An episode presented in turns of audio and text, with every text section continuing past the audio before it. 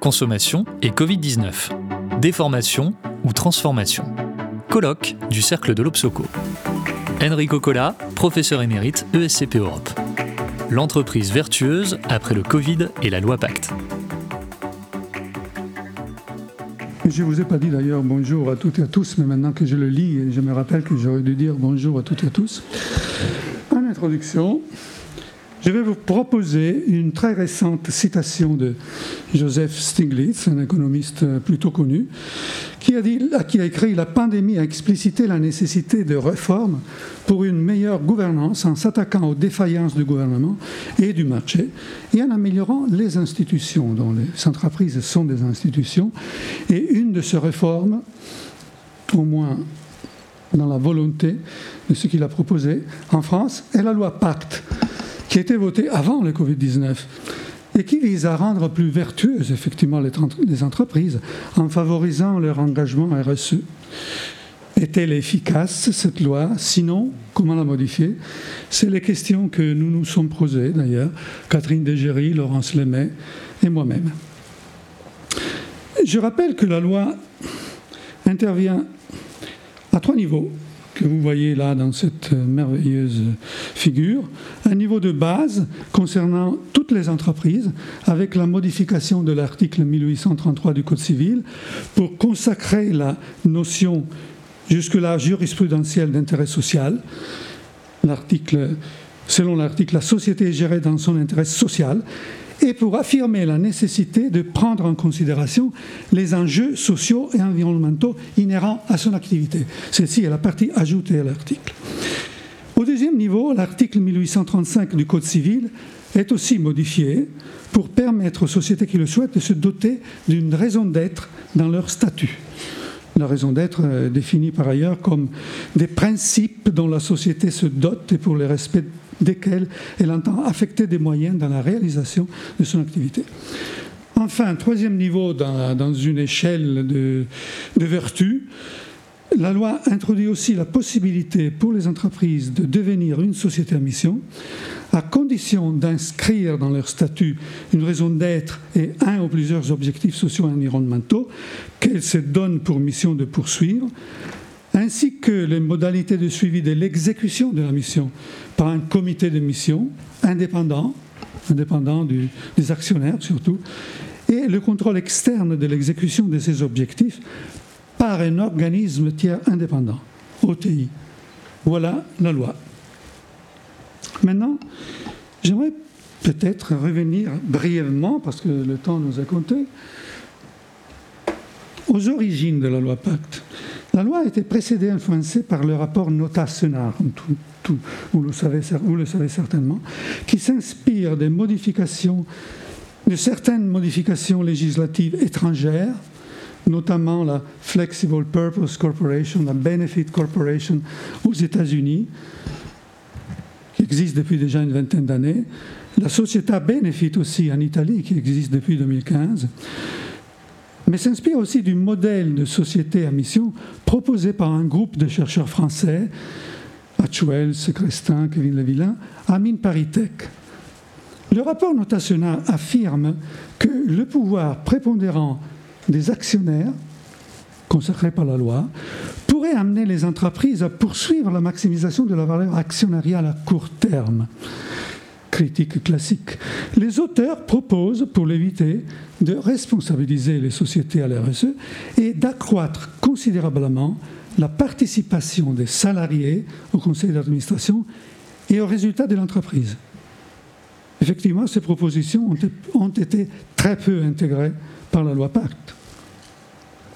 Selon les chercheurs cités, par contre, le caractère innovant de l'entreprise moderne poursuivant des objectifs sociaux et environnementaux, ainsi que la position privilégiée des actionnaires, nécessiterait d'attribuer d'une part plus de contrôle à un comité ou conseil de mission indépendant ou plus indépendant des actionnaires et différent du conseil d'administration, et d'autre part plus d'indépendance au management, toujours par rapport au conseil d'administration et aux actionnaires. Ces partis pris idéologiques, plus que scientifiques, ont influencé la loi Pacte et la société à mission. Bien. Qu'en est-il des sociétés à mission aujourd'hui? Vous voyez dans la figure. Déjà, compte tenu de ces aspects, je dirais que la qualité de société à mission paraît adaptée à des entreprises déjà engagées disposant d'un modèle économique cohérent avec les objectifs sociaux et environnementaux, dont les actionnaires ont une forte proximité avec le management, donc pas de risque de conflit, et la mission est vraiment partagée par le personnel. Il n'est pas surprenant que le gros bataillon des actuelles sociétés à mission soit constitué par des start-up mission native, des PME dans les secteurs des services, conseil en RSE, évidemment, finance et assurance, en stratégie, technologie, informatique. 70% ayant moins de 50 salariés, comme d'entreprises familiales poursuivant des stratégies entrepreneuriales, éventuellement guidées par des dirigeants charismatiques. Elle serait d'ailleurs déjà 257 en novembre. Donc on peut assister quand même à une certaine croissance ces derniers temps, après le Covid. Par contre, seulement 55 sociétés SBF 120, donc cet indice qui, comprend une 120 entreprises plutôt grandes, ont une raison d'être et 9 seulement l'ont inscrite dans leur statut, Danone étant la seule à être cotée en bourse par ailleurs. Pourquoi cette euh, configuration de société à mission? Fait est que ce label, qui ne, dit pas son nom d'ailleurs, n'apporte aucun avantage consistant, ni aux entreprises, ni aux consommateurs. Ce n'était pas le but, mais n'apporte aucun avantage. Certes, les consommateurs tiennent de plus en plus compte de leurs valeurs éthiques quand ils font euh, leurs achats, mais dans certaines limites qu'un label comme celui-ci ne, ne, modifie aucunement. On voit évidemment dans les produits bio, dans les voitures électriques, etc. En outre, ce label n'en est pas un, parce qu'il ne donne aucune garantie.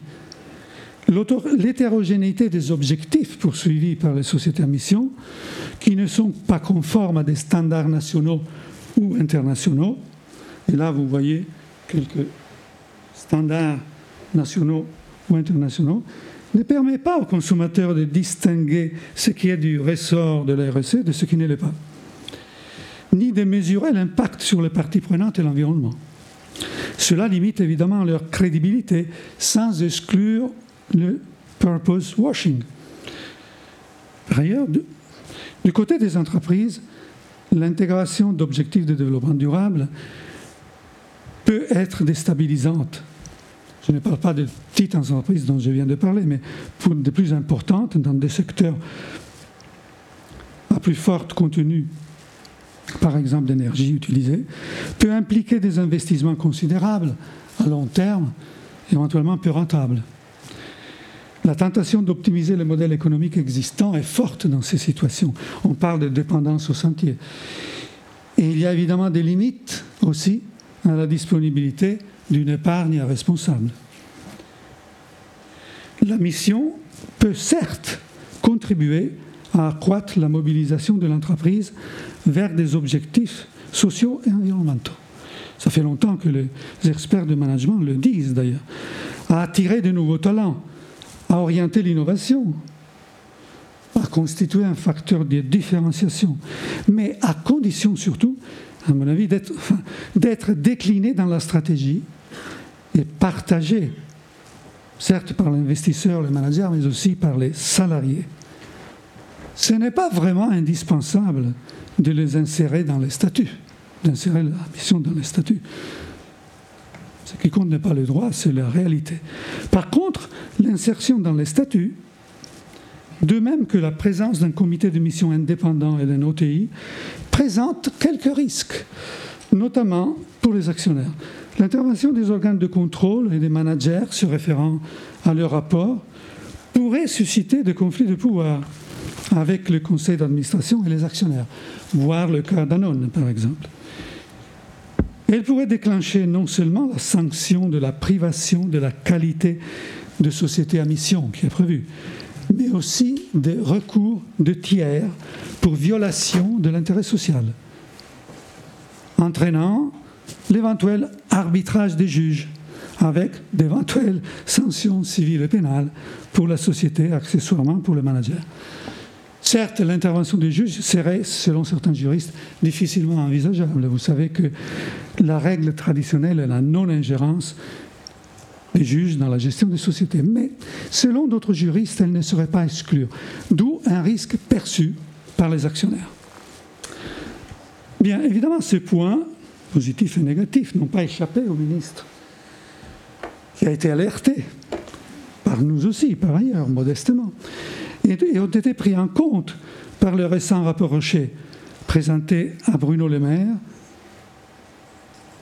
et Olivier Grégoire et Brice Rocher, président du groupe homonyme, le 19 octobre dernier, qui propose notamment d'obliger les sociétés à mission à présenter, mais à l'horizon 2027, un rapport de durabilité selon les standards européens et de préciser aussi le rôle des organes de contrôle en support du conseil d'administration, d'établir un lien entre les performances des dirigeants et des employés avec les objectifs à long terme de la raison d'être, de décliner la raison d'être dans la stratégie et la conduite opérationnelle de la société, et enfin d'introduire un contrôle annuel des actionnaires sur l'apport de la stratégie mise en œuvre et les résultats correspondants à la raison d'être.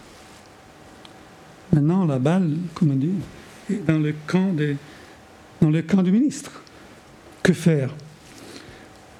Un autre très modeste avis, le gouvernement serait bien avisé d'accepter en même temps les propositions sur la gouvernance, mais aussi mais de renforcer celles sur la transparence, sur la transparence des performances extra-financières.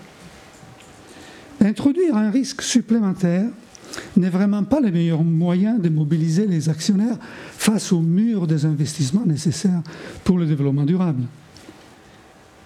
Mais sans des engagements et des résultats mesurables, ces derniers ne seraient soumis à, aucune obligation de transparence.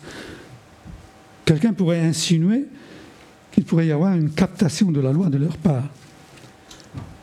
Par contre, avec ces mesures, les consommateurs et les autres parties prenantes disposeraient de critères précis pour contrôler l'engagement des entreprises qui seraient plus crédibles et qui activeraient leur concurrence. La société à mission se rapprocherait certes de la Benefit Corporation, dans ce cas, de la société Benefit italienne, ce qui d'ailleurs favoriserait sa diffusion. Et ce label qui en serait finalement un, constituerait une alternative française et européenne, donc objectif politique, et identifierait une avant-garde d'entreprise montrant qu'il est possible de poursuivre avec succès, des objectifs sociaux et environnementaux dûment quantifiés. La société à mission pourrait constituer euh, une étape, pourrait être susceptible de déclencher un processus d'isomorphisme institutionnel, de promouvoir les innovations sociétales environnementales et les bonnes pratiques de transparence de toutes les entreprises, les plus grandes, surtout. Pour le moment, ce n'est qu'un océan, c'est une goutte face à l'océan des investissements risqués à long terme nécessaires à la transition énergétique. Néanmoins, ces réformes pourraient accompagner l'évolution de la réglementation sur l'environnement nécessaire pour orienter les préférences des consommateurs et des investisseurs par des, incitations financières, la taxe carbone et les systèmes de quotas d'émissions, voire les investissements directs des États. Finalement, après la pandémie et avec une gouvernance améliorée, comme le disait Stiglitz, un équilibre est à trouver entre consommation choisie, consommation orientée et consommation contrainte. Je vous remercie de votre attention. Retrouvez toutes les actualités de l'Obsoco sur obsoco.com.